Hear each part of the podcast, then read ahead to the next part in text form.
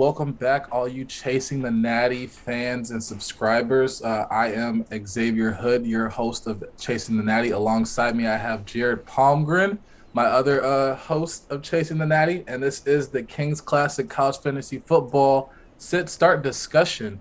We are officially in, what is this, Jared, week four? Week quattro of our King's Classic League, and We made it away with the last week. We made it away with a win. We did well. I'm really proud of us. I think we both predicted us to win that week, if I'm not mistaken. I think we nailed it last week, where we just kind of coasted to a win. All respect to Scott and CK's team, but like we didn't really need our team to score a ton this past week, and we were on the struggle bus for a while until Sam Howell came into it. Yeah. But we didn't need our team to overperform this last week to get the win, so we got the win. Few things before we get started here. First of all, again, thank you for that wonderful introduction, Xavier. A+ effort. That's not me being sarcastic, I swear. I will know. That's true. We've lived long enough together to where you know if I'm being sarcastic or not. Regardless, thank you guys for tuning in. If you are watching this on YouTube, you can see we have some of our graphics back. I have been toiling away this week trying to rebuild a lot of our stuff. I have rebuilt an entire new graphic set for the King's Classic Sit-Start discussion. So if you're listening to this on podcast, please hop on over to the YouTube side, watch us here. That's the way to watch this, in my opinion. In addition to that, y'all, welcome. Please make sure you are following us on Twitter. I'm at @CFF_Jared. He is at @CFF_Xavier. Please make sure you are subscribed to us on YouTube. Please leave any questions, comments, or anything down below. You guys know how YouTube works. Make sure you're following us on Spotify and on Apple Podcasts. And if you are so kind, please leave us a little 5-star review or a 4-star review, whatever you want to leave us. I just love hearing feedback from y'all. I like hearing affirmation. It is very nice whenever I get a DM saying just a simple, y'all are doing a good job. So anyway, with all that being said and out of the way, let's get started on this week. So again, we're recapping last week. And like I said, we kind of coasted to a win. Xavier, where do you think we went right here? Yeah, we went right in a lot of places. Sam Howell, let's start with the big man, the Sam Howell versus the Virginia team that he faced, and I think that was an over/under game. If y'all didn't watch our preview from last week, to where it was expected to have over like 65 for the over/under, and we were just like, well, Sam Howell's a good quarterback. We were going to start him anyway, but this just adds an extra incentive of like why we made that decision to keep him in the starting lineup, and he lived up. He threw for 5 touchdowns, 307 passing yards, and also Sam Howell's becoming a little bit more mobile this season. I say a little bit, I should say a lot. He had over 112 rushing yards, which is very surprising. And that was one of my criticisms from Sam Howell for the past few years, where I thought he was a little bit more stationary in that pocket, and I was like, the future of the league is moving for a little bit more ability, so you have to be able to do both, and he's showing that. And I really like that for our fantasy team and for the NFL for the future for his career. So I think that was a great choice of starting him, because it's honestly our only choice. I mean, we still had some other good quarterbacks on our bench that did well.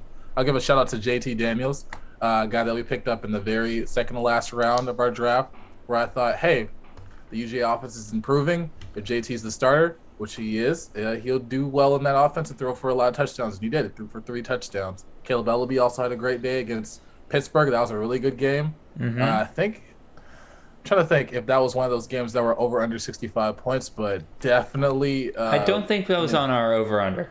Yeah, it wasn't on our over under, but definitely got me a little bit more intrigued with Pittsburgh a lot more than I was going into the season. Western Michigan, I was hoping to see pick up the pace, because there were times where we were considering, hey, maybe Kaleb Eleby is maybe on the chopping block for our team. He's been on the chopping block for the last 2 weeks, and basically because we didn't get the guys that we wanted. He just kind of stuck around. Yeah, so we're going to give him, like, he's teetering that line of, like, all right, you got to show a little bit more consistency for a few weeks. Mm-hmm. Now, I guess to move on to the big dud, and then I'll let you talk about the running backs. C.J. Stroud versus Tulsa. Mm-hmm. If you did not watch that game, go back and watch that game. The scoreline may be a little bit deceiving for some because it looks like 41-20. Oh, man, Ohio State just cruised to that victory. Yeah, no, for 3 quarters of that game, Tulsa and Ohio State were going back and forth of just like nobody could score points, or Ohio State was only just getting it on the ground, and it took a while, and it just looked like C.J. Stroud was very limited and just kind of forgot how to pass the ball. Mm-hmm. And I was very concerned. I was like, man, are they going to pull him? Are they going to put up Kyle McCord in, or are they going to put in who's the guy, Jack Miller? So I didn't know. But in the end, he had 12 points, which is not really great. But, you know, again, we didn't need it. It helped that one of our opponent's quarterbacks got injured like 5 minutes into his game. Yeah, which is sad. We don't encourage injuries. Oh, no, God, no. But for our fantasy sake, for our week, it helped us out a lot. But, yeah, it is concerning going forward from the future for CJ because he's not playing this weekend. We just got the update that they're only putting him in for emergency purposes because they're going to get to Akron. So he's not playing. Yeah, he's not going to play unless, you know, Kyle McCord or Jack Miller just throw interception after interception, and they're like, all right, we need somebody to win this. And obviously, I still think Treveyon Henderson can, like, just go under center and just, like, run the ball. I mean, Akron has one of the worst rushing defenses in the country, so. Ooh, I'm interested. I did pick up Treveyon in our league, so might have to start him in this is a different league that I'm talking about, but. Our home league, yeah. A.k.a. he's starting him against me. Yeah, I am. So, yeah, those were the quarterbacks. Mine's coming back this week. Mine is coming back. He had an illness, so that's, I guess, a good sign for us. Did we? Actually, we'll get to that later on to see who we dropped and picked up for off the waiver wire. But that's it for our quarterbacks. Sam Howell had a great day. Our backups did really well. Gave us a lot of promise and a lot of hard decisions for this upcoming week. CJ's not playing this week, so obviously you have a big decision, but... this is a recap of our week, so we'll go to the next to our running backs, and I'll let you even touch on our flexes too, Jared, because they're running backs as well. So what do you have to say about these guys? I mean, Kenneth Walker performed like we want him to. He ran all over Miami. Kenneth Walker, by far our biggest star running back this week, and pretty much every Heisman week candidate Kenneth Walker, the pretty much a starter every week for us here on out. Hassan Haskins performed very well for us as a one-week plug-and-play kind of guy. We were struggling a little bit at running back this past week, and we figured just plug him in against NIU, see what he does. Well, ran for 56 yards and 2 touchdowns. So that definitely did well for us. Tyler Algier, number one running back for BYU's offense. He did what he was supposed to, got us 12 points. Wasn't the greatest thing in the world, but he did his job. And then Deshaun Corbett's really the disappointment of the week. Only 38 yards total. He had 2 receptions, which helped out his point total in this league a little bit. But even still, that's not going to get it done. And the shine of Florida State's definitely wearing off now. And I'm thinking I kind of jumped the gun a little bit by looking to put Corbin into this lineup early on, and especially they couldn't do anything against Wake Forest. That's not somebody that we're going to want to rely on every week. I'm going to be advocating to sit Deshaun this week. Go ahead and talk about our receivers a little bit. Hold on. I feel like we're forgetting a star player that we had on our bench that we've been waiting on at running back. Oh, you're right. I didn't even talk about our bench players. Yes, Mr. Ty Chandler finally getting going. 198 yards and 2 touchdowns against Virginia. Now, is this something I'm expecting every single week? Probably not. But in addition to that, like, it's nice to finally see him kind of solidify his role in this offense. I have a feeling that he's going to get us decent production every single week. Now, I'm not expecting Javonte Williams and Michael Carter just yet, but the fact that he solidified his piece in this offense, I think, is going to be good for us going forward. So, yeah, Xavier, I was going to say, I want to mention the fact that he got 20-plus carries, I believe, in that game, and he was only splitting with Caleb Hood because the other 2 running backs were hurt. Mm-hmm. It was very enticing, and I was advocating after week 1. I was like, don't give up on the run game. I believe Ty Chandler is a good back.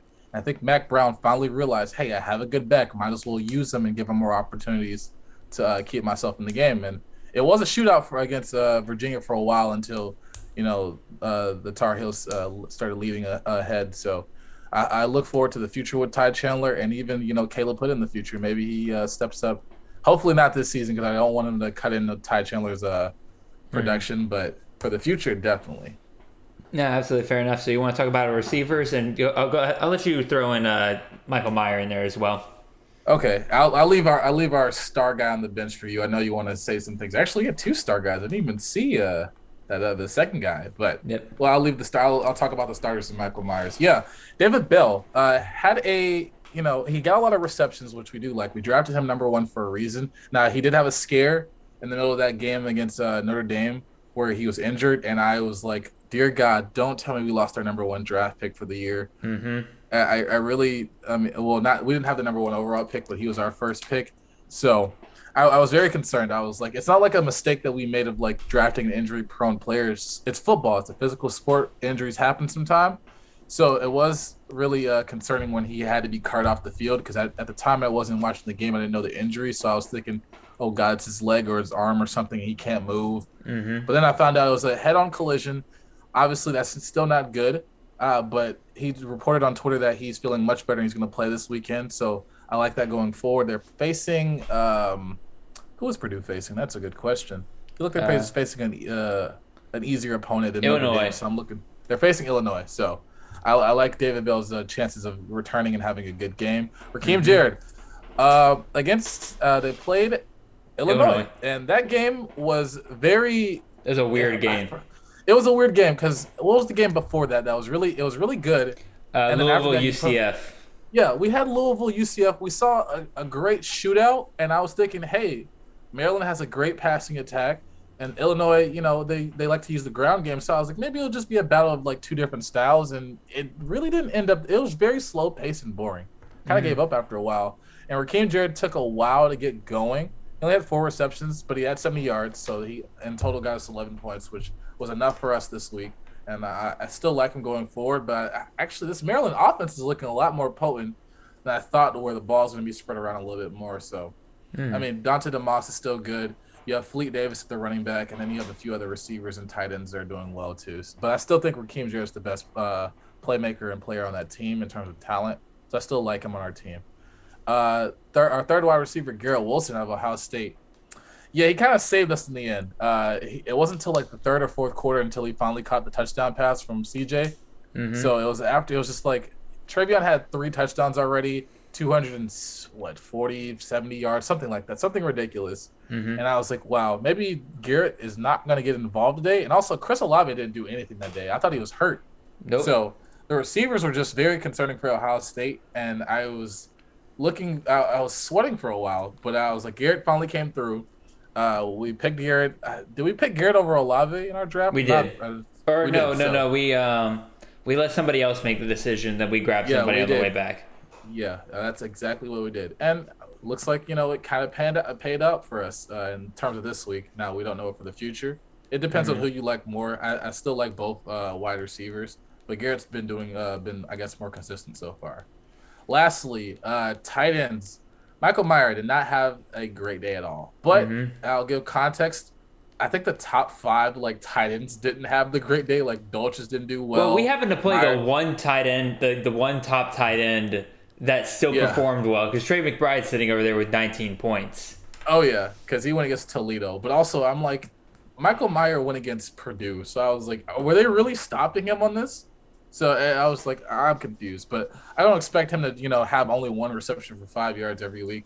Obviously, you can have dud weeks and you're a tight end, so I'm not too worried about your production. I was like, you're still a big part of that team, and I like him going forward. So yeah, that's mainly it for our starters, starting pass catchers. I guess Jared, you can speak on our bench. I know there's one guy that you've been waiting for a breakout game. Yeah, thank God. Charleston Rambo. Man, I have been beating this drum all offseason because a lot of people were saying, Mike Harlan. And I get it, y'all. He's a returning senior, leading receiver from Miami. I knew Charleston Rambo was coming in looking for a fresh start, and everything I was hearing just coming out of camp was saying, hey, he's an instant impact player. He's developing chemistry with every single one of these quarterbacks. He's going to get targets in every game. Every scrimmage I was hearing, he had like 7, 8, 9 receptions, or sometimes double-digit receptions in these scrimmages. And I just kept telling people, I'm like, hey, pay attention to that. Like, Charleston Rambo absolutely could be like the breakout wide receiver from Miami this year. Finally, 12 receptions for 156 yards and 2 touchdowns in their blowout loss to Michigan State. Now, I'm not ready to say, I'm not going to take my full victory lap yet because this is one game. Lots of receivers have good games. But I'm just saying he's absolutely worth us keeping on this roster for at least a couple more weeks just to see what plays out. And then the other wide receiver that is doing well for me all of a sudden is Mr. Tyler Snead. In addition, because he apparently throws touchdowns now. This is the second game in a row that he's thrown a touchdown, which if that's what he's going to do, that's what he's going to do. And yeah, you get a lot more consideration now. I'm like, you're a quarterback now? You're going to have to it's trick plays. Yeah, I know it's trick plays, but, you might as well just give him the distinction of wide receiver quarterback. Might as well have Fantrax do it for us. Mm-hmm. Give him wide receiver QB designation. All right, so that kind of wraps up our recap of last week. So now we're going to move on to the actual sitting and starting. But before we get to that, I'll mention just the different items that are different players that we dropped. We did drop Josh Wiley. He has been replaced by wide receiver out of SMU, Rashee Rice. We were in our in our waiver wire pickups and everything, we kind of went after wide receivers pretty heavily. We also tried to go after Dontavian Wicks out of Virginia. Missed out on that one because we're top 4, so therefore we have a bad waiver wire order. We did try to go for Jackson Dart, but it turns out he's going to be out for several weeks now, which, boo. But yeah, Rashee Rice is our only main pickup this week. There's other guys on here that I personally would rather we drop, like Joseph Ngata. He's going to be an easy drop after this week, probably. If Mayan Williams really does take a backseat to Henderson, he's going to be an easy drop this week. Deshaun Corbett, he's going to definitely be on the bench this week, and if he underperforms again, he's gone. So, but even so, we'll talk about that in a second. Let's go through each position and let's figure out who we're going to sit and who we're going to start. So, Xavier, why don't you start us off with the quarterbacks? Yeah, we have Sam Howell versus Georgia Tech. I think this is a no-brainer. I think we're both on the same page in terms of Sam Howell will be our starter. Absolutely. QB1 for us. Now, this is where things start to get really dicey, and we might spend a little bit of time on this. Maybe not. We have C.J. Stroud going against Akron. We've since got the news that he will not be playing unless it's for emergency purposes, and since it's Akron, I don't think they will need him for an emergency because I doubt there will be an emergency. Mm-hmm. So we have a decision to make. We have JT Daniels versus why am I saying Vanderbilt? I'm thinking about college just so much and I missed it, but they're going against Vanderbilt. And Vanderbilt is not in a good state. They're never in a good state, but I think this Vanderbilt team is so far away from being any, just showing of a great Power 5 program or a decent. They're honestly just another FCS team, just in the SEC for some reason. So I do like JT Daniels, but also you have Kaleb Eleby versus San Jose State. And after that performance that he had with Pittsburgh, and Western Michigan wants to get in another shootout, I wouldn't mind it because I think JT and Caleb had similar days last week where they both had like 29 points. Very similar days last week. Yeah, it was only by like a 100th and a 10th that they separated. So but it's I was going to – let's see. I'm going to advocate for JT Daniels. I remember when we drafted it, we were at the King's Classic in Ohio. I was like, let's take a shot on JT. Just this, the pick, it was the second pick before our last pick. And I was like, hey, if we believe in this offense as much as we do as Georgia fans, why not take a chance on JT, who we have put our faith in as our home team and as a guy that we believe in to lead this Power 5 program to prominence. So. And it's against Vanderbilt. Now, the only concern is, would they take JT out too quickly? We have a tough opponent this week, And we've seen from some games to where, like, if Georgia gets a lead, they'll do things of, like, all right, we'll have JT out there for maybe, like, what, 80% of the snaps. Then we'll throw Stetson out there. And then, or they'll throw Stetson in at half, like, coming out of the half. And then he throws a pick, and they're like, all right, get JT back in out there. So it's a lot of weird inconsistency. But I think going forward, what Georgia needs to do, and I hope they do, they just let JT play a full game and let, like, open the playbook up and explore new things. I think Vanderbilt is a great program to do that against.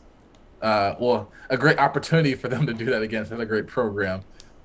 So I think this is going to be the first game where we see JT maybe play, like, not all four quarters, but, like, four quarters with, like, all the majority of the game until, like, you know, 5 minutes left and we're up by, like, 40 or something. I'm going to disagree with you hard here. Last week was the game you're talking about against South Carolina. They kept JT and gave him as much reps as possible. Wasn't until, like, 10 minutes left in the fourth quarter they're like, all right, fine, take him out. So my whole thing with JT, as much as I love him, believe in the Georgia offense and everything, Georgia is the kind of team that if a team is going to let them run on them, there's not a ton of reason for them to pass, i.e. look at the South Carolina game from last year. Last year when they were giving up like 8 yards a carry on the ground, you saw JT only throw for about 130-something and a touchdown in that game, even though Georgia won 45 to like 13 or something like that. That is the kind of game that we could be looking at here with JT against Vanderbilt, a Vanderbilt team that is absolute hogwash garbage. So JT could go off, and we could see plenty of bombs from him, i.e. like Stetson Bennett in the UAB game. I could see that happening. But also we could, again, see him like he did last year against USC, where by no means did he struggle. It's just that there was no need to pass. And so it could be that Georgia's not going to have a huge need to pass in this game. Now, I'll let you finish. Now, my whole thing with these two backup quarterbacks is I don't think either one of them are in a great situation here. San Jose State's defense is legit. They held Hawaii to 13 points. USC torched them, but, you know, Power 5 against a Group of 5 and everything like that. But this is another Group of 5 versus Group of 5. San Jose State's defense is legit. And Kaleb Eleby, in the two games before he played against Pittsburgh, struggled against a good Michigan State defense, and I forget who they played the week after, but he struggled in that game. Illinois State struggled in that game as well. Illinois State is probably a worse defense than he's going to be facing at San Jose State. Now the weird part about all this is, again, the fact that he then performed well against what's supposed to be a good Pittsburgh defense. So to me, Eleby has like the higher upside but the lower floor out of these two backup quarterbacks here. Because if he can perform well like he did in that Pittsburgh game, to me, he's a no-brainer here. We go with him. Because there's also not a danger of him getting taken out early in that San Jose State game, because that's a very even game in my opinion. I don't see him getting taken out unless they're already blowing out San Jose. Or he could get benched. I'll say this. I think they're in similar situations of, like, Western Michigan has a good run rushing attack in Ladarius Jefferson, and I'm forgetting the guy behind him that's really good. Sean Tyler. Yeah, Sean Tyler. They're doing great so far, and I probably need to look up, the two teams of, like, in terms of their rush defense, of who's worse, because Western Michigan can decide, because that's how they won their Illinois State game. If I had to guess off the top of my head, Vanderbilt's probably worse with the rush. Probably. But I think, it feels a little bit different. I'm going to go with a little bit of more of opinion and not fact, but it's because we only have a small sample size of this year where Georgia, like in the past, if we're going against an easier team and we can run the ball, obviously we're going to run the ball the entire game. But we tried that. I'm not saying like UAB was a slouch team or anything. Like, they're obviously a good program for their conference. And, they're a great defensive team. They were able to stop our run just a little bit to where I don't think we had that many guys, or we didn't have any running backs break 100 yards, and we didn't have any guy break, like, over, I don't think, 80 or anything like that. So it wasn't too great. But I think that with this Georgia offense, the fact that we're spreading the ball out some more, I think, like, Monken and Kirby both know that, yeah, if we're able to run, we're able to run. That's great. But I think we're exploring new things because they have higher aspirations of, all right, we need this offense to click on, like, all four cylinders. Like, obviously, we're going to try to establish the run.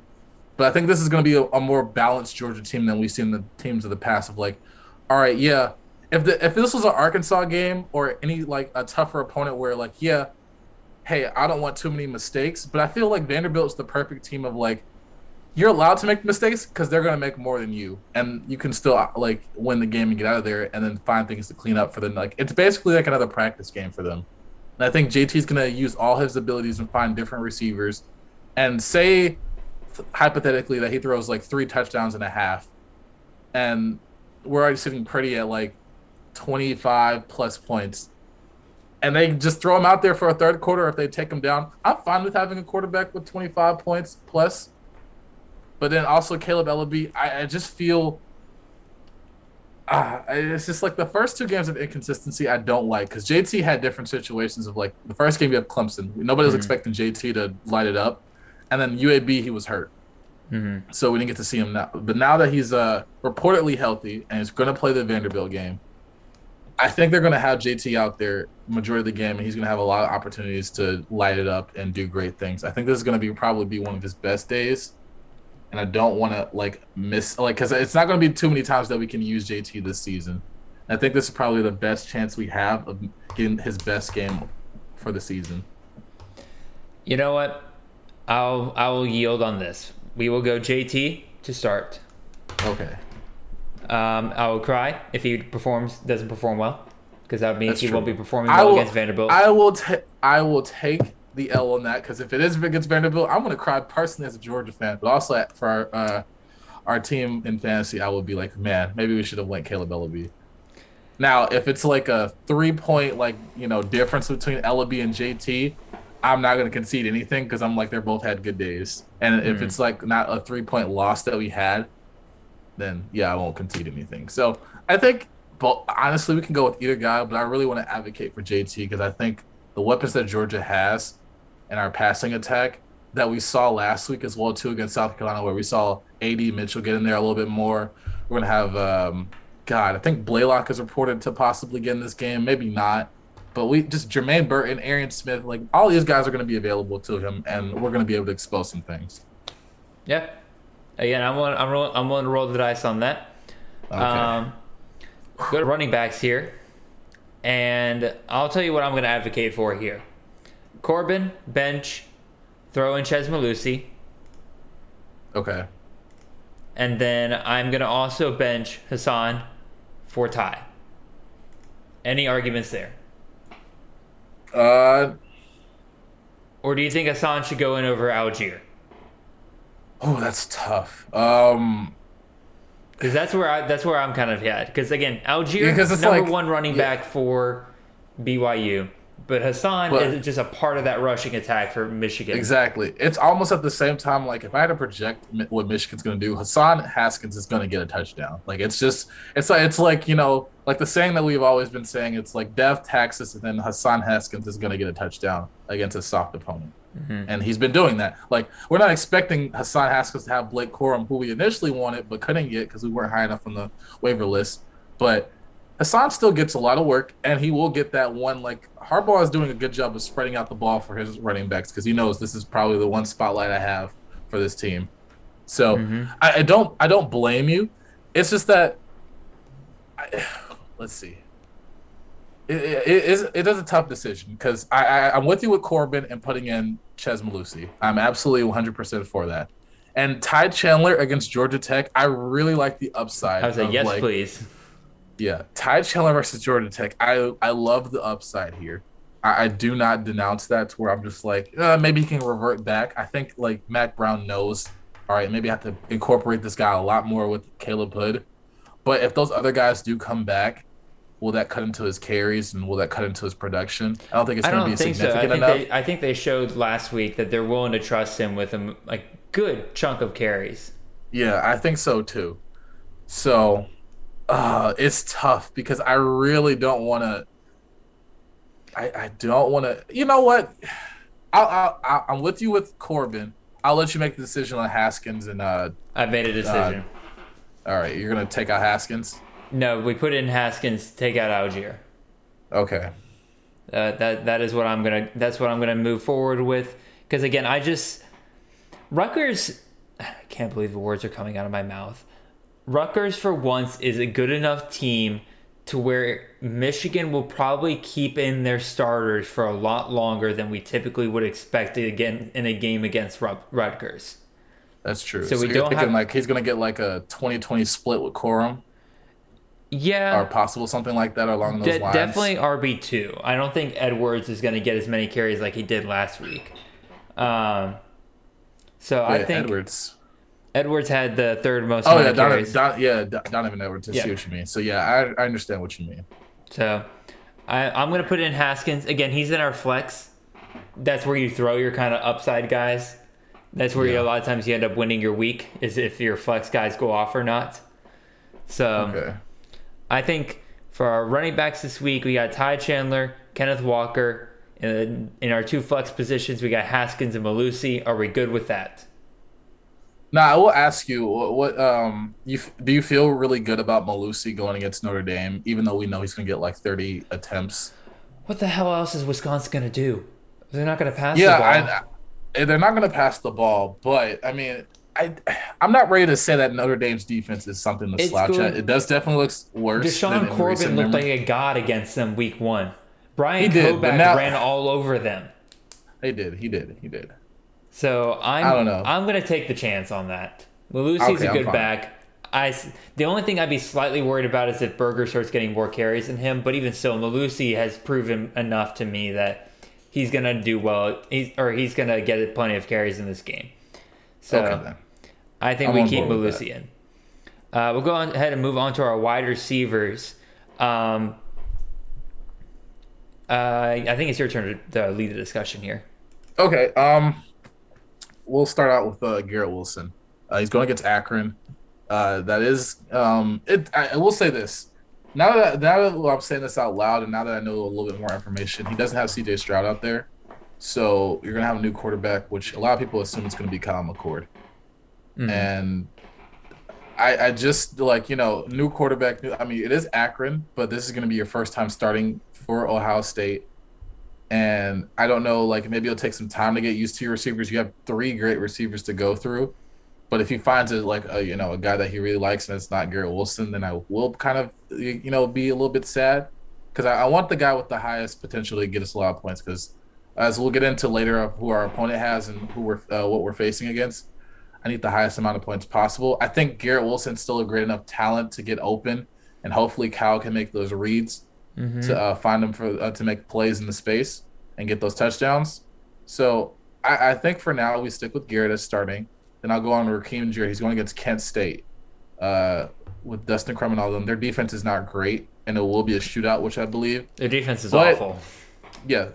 So, but at the same time, we've seen from Maryland so far this season to where they spread the ball out so much. I mean, Dante and Rakim get a lot of work, but Fleet Davis is getting work too. The tight end that last name I can't pronounce because I believe he's African, or his family has African descent. So it's really hard to say, and I'm not even going to try to attempt or butcher it.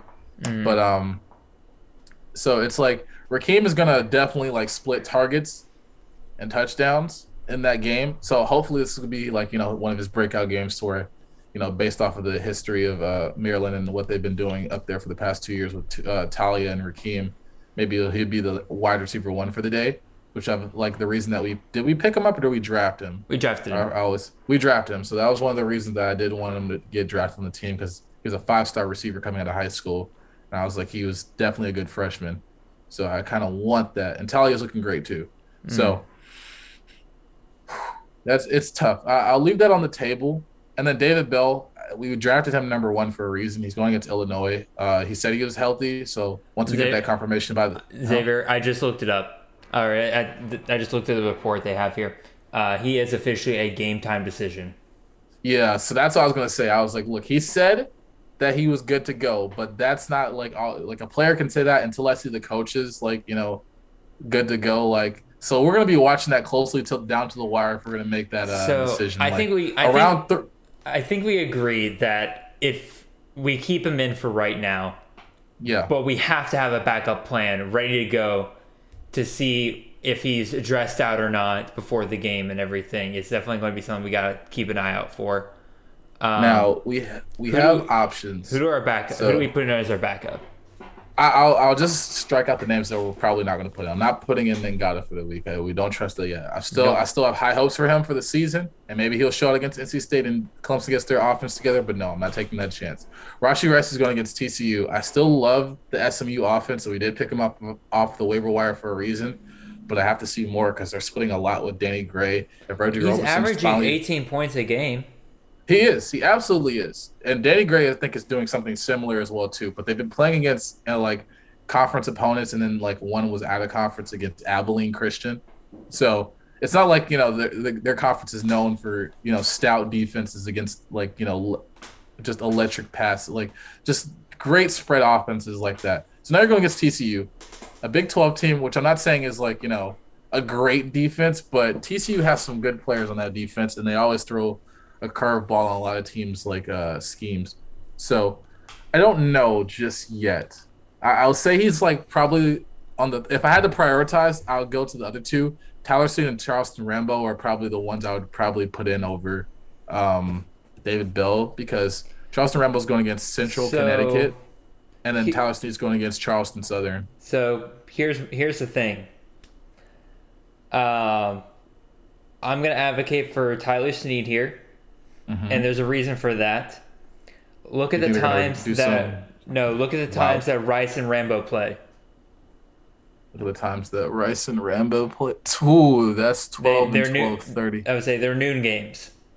We're not going to know about David Bell before then. That's true. So they're going to have already played. We can't switch them in. Tyler Snead plays the game at 6. If David Bell can't play, we have to go with Tyler Snead. All right, I don't want to go over Ngata. Now, I will throw one more scenario. What if we get the okay that he will play tomorrow or Saturday morning? If we get the official okay that he will play well in advance, I'm going to advocate for – I actually would advocate for Rashee Rice. Really? Because Rambo and Snead are both playing against smaller competition. Those teams probably gonna run the ball a lot. They're not gonna be in a game script where they're gonna need to pass a ton. Versus Rashee Rice playing against TCU, that's gonna be a back and forth, very close game in my opinion. Rashee Rice has quickly become one of Mordecai's favorite receivers on this offense, even though he's passing the ball over the yard. They pass the ball enough to where he can easily still have a good, fantasy day. I would advocate for Rashee here. I mean, I'll say this. He's only given, the last two games he only had 4 receptions. Now, he did 2 in the last game against LA Tech because that was a shootout. TCU might be a shootout as well, too. But 4 receptions compared to guys that are getting, what Snead is getting the past 2 games, 5, 4. And then Charleston Rambo just had that big game with 12. And he's been averaging around, 8. Maybe we do go Charleston Rambo if he's averaging better receptions. Yeah. So I think you got me convinced there. We'll go Rambo. I think if we get the information early about David Bell of whether he plays or not, then I'm fine with putting in Rambo. Mm-hmm. Now, if we don't, then I'm with you with Rashee Rice. Or not Rashee Rice, Tyler Snead at 6. Yeah. That would be my priority list was Charleston Rambo 1, Tyler Snead 2, and Rashee Rice 3. If we had to come to a decision. Sounds good, which means Rashee is absolutely about to go off for 30 points. We'll see. Anyway, tight end. It's still Michael Mayer. The godsend tight end, Michael Mayer. He's still we're keeping him in even with his bad week last week. There's no reason not to. So that's our lineup for the week. Our official lineup right now is quarterback Sam Howell and JT Daniels. We have Ty Chandler and Kenneth Walker as our 2 starting running backs. We have David Bell, Rakim Jarrett, and Garrett Wilson as our 3 starting wide receivers. Starting tight end is Michael Mayer. And our 2 flexes are Hassan Haskins and Chez Mellusi. One more thing I did want to throw by you real quick, Xavier, is do we want to try to see if we can find a quarterback off the waiver wire for this week? Or are you in JT we trust? on the waiver wire right now, live? Yeah. Right now, live. Is that something you just want to consider here or nah? Let's look at what we got here. It's always nice to like window shop. Payton Thorne is still available in our league, and he's thrown for the past 2 games of 4 touchdowns. I remember I did mention this in our DMs earlier, and the past 2 games he's averaging around, like, if I had to estimate, 37, 38 points. He plays Nebraska this weekend. He plays Nebraska. I don't have a good gauge of Nebraska right now. I still think they're going to lose that game. And I know Kenneth Walker is going to have a big day, but I can't just ignore what Payton Thorne has done for Michigan State this season. I think that's the only guy I would really consider here. Yeah, honestly, that's probably maybe like Jack Plummer if David Bell was playing. And that's really it. I don't see anybody else that I would be looking forward to putting in our starting lineup. It's again like, do we want to trust a Michigan State quarterback? And I just don't think we're quite there yet. He does it again this week, and I know who we're aiming for on the waiver wire next week. But then at the same time, we've been saying that we want to aim for these players that are doing well, and then we never get the guy that we want. He's You're top right. 3. Well, he's not top 3. He's top 3 quarterbacks out of all the position groups. Payton Thorne is still top 3. But even so, we're only allowed 4 quarterbacks on our roster in this league. So somebody. We'd have to cut somebody. It would probably. Ooh, actually, I don't know. That's going to be tough. Just depends on the rest of their schedules and who they're facing. I know Georgia has a big game against Florida later down the line. And if JT lights it up, that's going to be great. But then we also have some tough games against Arkansas and Auburn. So, and then I don't know what Kaleb Eleby is going to face in the MAC. So, I mean, it is the MAC, so he could go off. And, we drafted him for a reason, for his MAC play. Mm.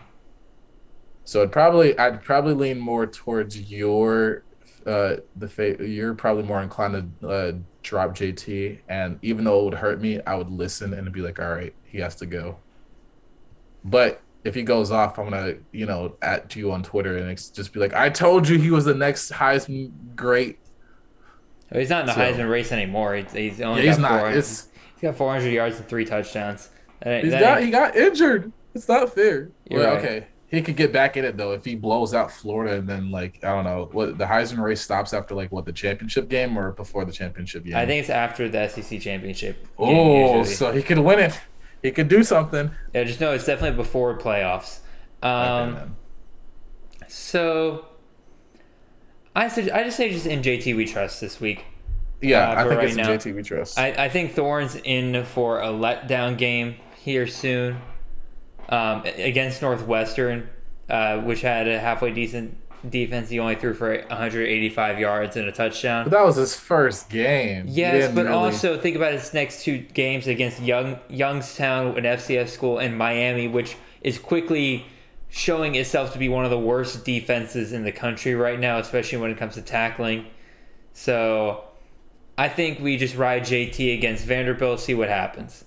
Yeah. So that is our sit start. We're going to go take a look at our matchup, who we're facing, and whether or not we think we're going to win. So this week we will be facing Josh Cevalier from the CFF guys. I'm pretty sure I butchered the last name. Sorry, Josh. Y'all, I'm not going to lie. Regardless of who we start at quarterback, I don't feel so good about this one. No. Let's go look at what Josh has done the first 3 weeks of the season. Week 1, scored 260 points. Week 2, scored 269 points. Week 3, scored 250 points. Y'all, this ain't looking too hot. I'm not going to lie. He's got Brandon Armstrong and Malik Willis. That is a hell of a quarterback duo right there. I don't know how we all allowed that. Brandon Thomas, Rachaad White. Those are his 2 starting running backs. I feel like Ty Chandler and Kenneth Walker are somewhat comparable there. I don't think we have a massive disadvantage there. I'll say this. This is a PPR league, and Rachaad White catches a lot of passes out of the backfield, so that will get annoying. That is very true. I'll say this. Unless Ty Chandler gets some more receiving work, I think we still have it's a slight disadvantage, not like a complete blowout at quarterback that he has. Oh, no. We have a severe disadvantage at quarterback unless Sam Howell really steps. Like, if Sam Howell carries both of them, I like our chances there. Wide receivers, he's got Josh Downs, Wandale Robinson, and Calvin Turner. I think Josh Downs and Wandale Robinson beats out David Bell and Rakim Jarrett, but I do like Garrett Wilson over Calvin Turner. So I give him a slight advantage at receiver. I'll say this. They're going against New Mexico State. That's why I started Calvin Turner in our league, because I was like, New Mexico State is garbage. And you don't like New Mexico State because I don't. They're garbage. So, They're just not good, and I'm expecting Calvin Turner to get a lot of work from different plays, whether it's on the ground or through the air. So it's gonna be tricky. And then at tight end, we got our boy Michael Mayer, but he's got Grant Calcaterra. Grant Calcaterra, I don't think has the ceiling of Mayer, but he definitely has consistency. Even last week, when every other tight end in the world was struggling, Calcaterra still put up some points. I feel like I like our chances a little bit more at flex. I do think Lou Nichols is better than both Chez Mellusi and Hassan Haskins. Mm-hmm. But Roderick Burns is part of that North Texas offense, and they are inconsistent as all living hell right now. Now, granted, they're going against LA Tech, who's been in shootout after shootout this year. But even still, I like Hassan Haskins against Rutgers. I like Chez Mellusi just to be the whole offense for Wisconsin. So I feel like there's a slight advantage there at flex for us. But when I add this whole thing up, it's hard for me to see a win here. And if we lose to Josh, I'm not going to be too upset because, again, if after this week we lose to Josh, we will be 2-2. And the only two losses we will have had came to teams that are currently undefeated. So, I don't know. I'm predicting a loss this week, and I know that kind of sounds defeatist and everything, but Josh's teams have just been highly consistent with how many points they've scored, and we would need our team to perform their best in order to get up there. Like, we would need an average of 26 points from each of our guys to score into the range that Josh is typically seeing his guys score in. And I'm having a hard time seeing that. So I'm predicting an L here. So, Xavier, what are you thinking here? I'm thinking this week we get over 200 points again. But I'm also thinking that we're not going to win this week. I think this is going to be it'll be great to win, have a little comeback story of like we thought we were out of it, and then maybe Kenneth Walker goes for a 5 touchdown game and Ty Chandler has 2 and Sam Howell is just throwing it all over, and JT is the savior that I want him to be, but it's still going to take a lot more than those few guys to even compete with what he has. It would have to be like Brennan Armstrong and Malik Willis got shut down after halftime. And Malik Willis is probably going to be in that Syracuse game for a very, very long time. Brennan is playing Wake Forest, so he'll probably be in that game for the entire game as well, too. Mm-hmm. And then you have, it's just so much to where everything just looks like a favorable matchup for him. Now, we'll say Wandale versus South Carolina. Last week they didn't have the greatest week against Chattanooga, but I think they'll pick back up where they left off before. Mm-hmm. And he's still an electric player. Now, I like the point you made about Roderick Burns because I did pick him up in another league, and I was like, he still has good upside, but it's just the fact that they're very inconsistent right now with the injuries that they have. Mm-hmm. And it's always weird. It's always either they're missing a star receiver, so they just key in on the run because they have Torrey or either Torrey's hurt, and they're just keying in on the receivers. So everybody has a game plan for them. It's going to take a miracle. And I like to believe in miracles. I do believe in miracles, but – if I had to be objective, I don't think we're going to win this week, which I'm fine with. At least it's one of the top guys in the league to have a really good team. Again, if we lose this week, we will not lost to, in my opinion, anybody we weren't supposed to lose to yet. Now, we got time to build up our team to the end of the season, try to get some more guys in here that'll help us down the road. when I believe we actually no, we don't face any of these guys again until the playoffs. So yeah. Alrighty. So with that being said, I believe that wraps up our show for this week. Thank you guys so much for listening. Xavier, is there anything else you want to say before we head out of here? Nope. Thanks for dropping in and hearing us out. We hope you enjoy all the content that we're putting out on a semi-consistent basis. I think we're doing a pretty good job so far. Yeah, we enjoy all the feedback that y'all give us. We enjoy the questions y'all have on Twitter, whether they're in the DMs or out there in the open public. We don't care how crazy or ludicrous they are. We'll give you an honest answer. We don't try to, berate anybody. We always just give our honest opinions, and you don't have to listen to our opinions. Sometimes guys have a better feeling than us. We're not, we don't know. If we knew all the answers, then yeah, we'd probably be more in the betting business rather than just fantasy, just regular fantasy. But yeah, we just love what we do. We enjoy the support, and yeah, we can't wait to keep on making content. So. That's all I have to say for now. Alrighty, y'all. Appreciate y'all listening and everything. Again, I'm happy to have gotten back our graphics. I'll be working to try to get the main show's graphics back up and running before we record our recap and preview for next week. So I appreciate y'all, and y'all have a wonderful day.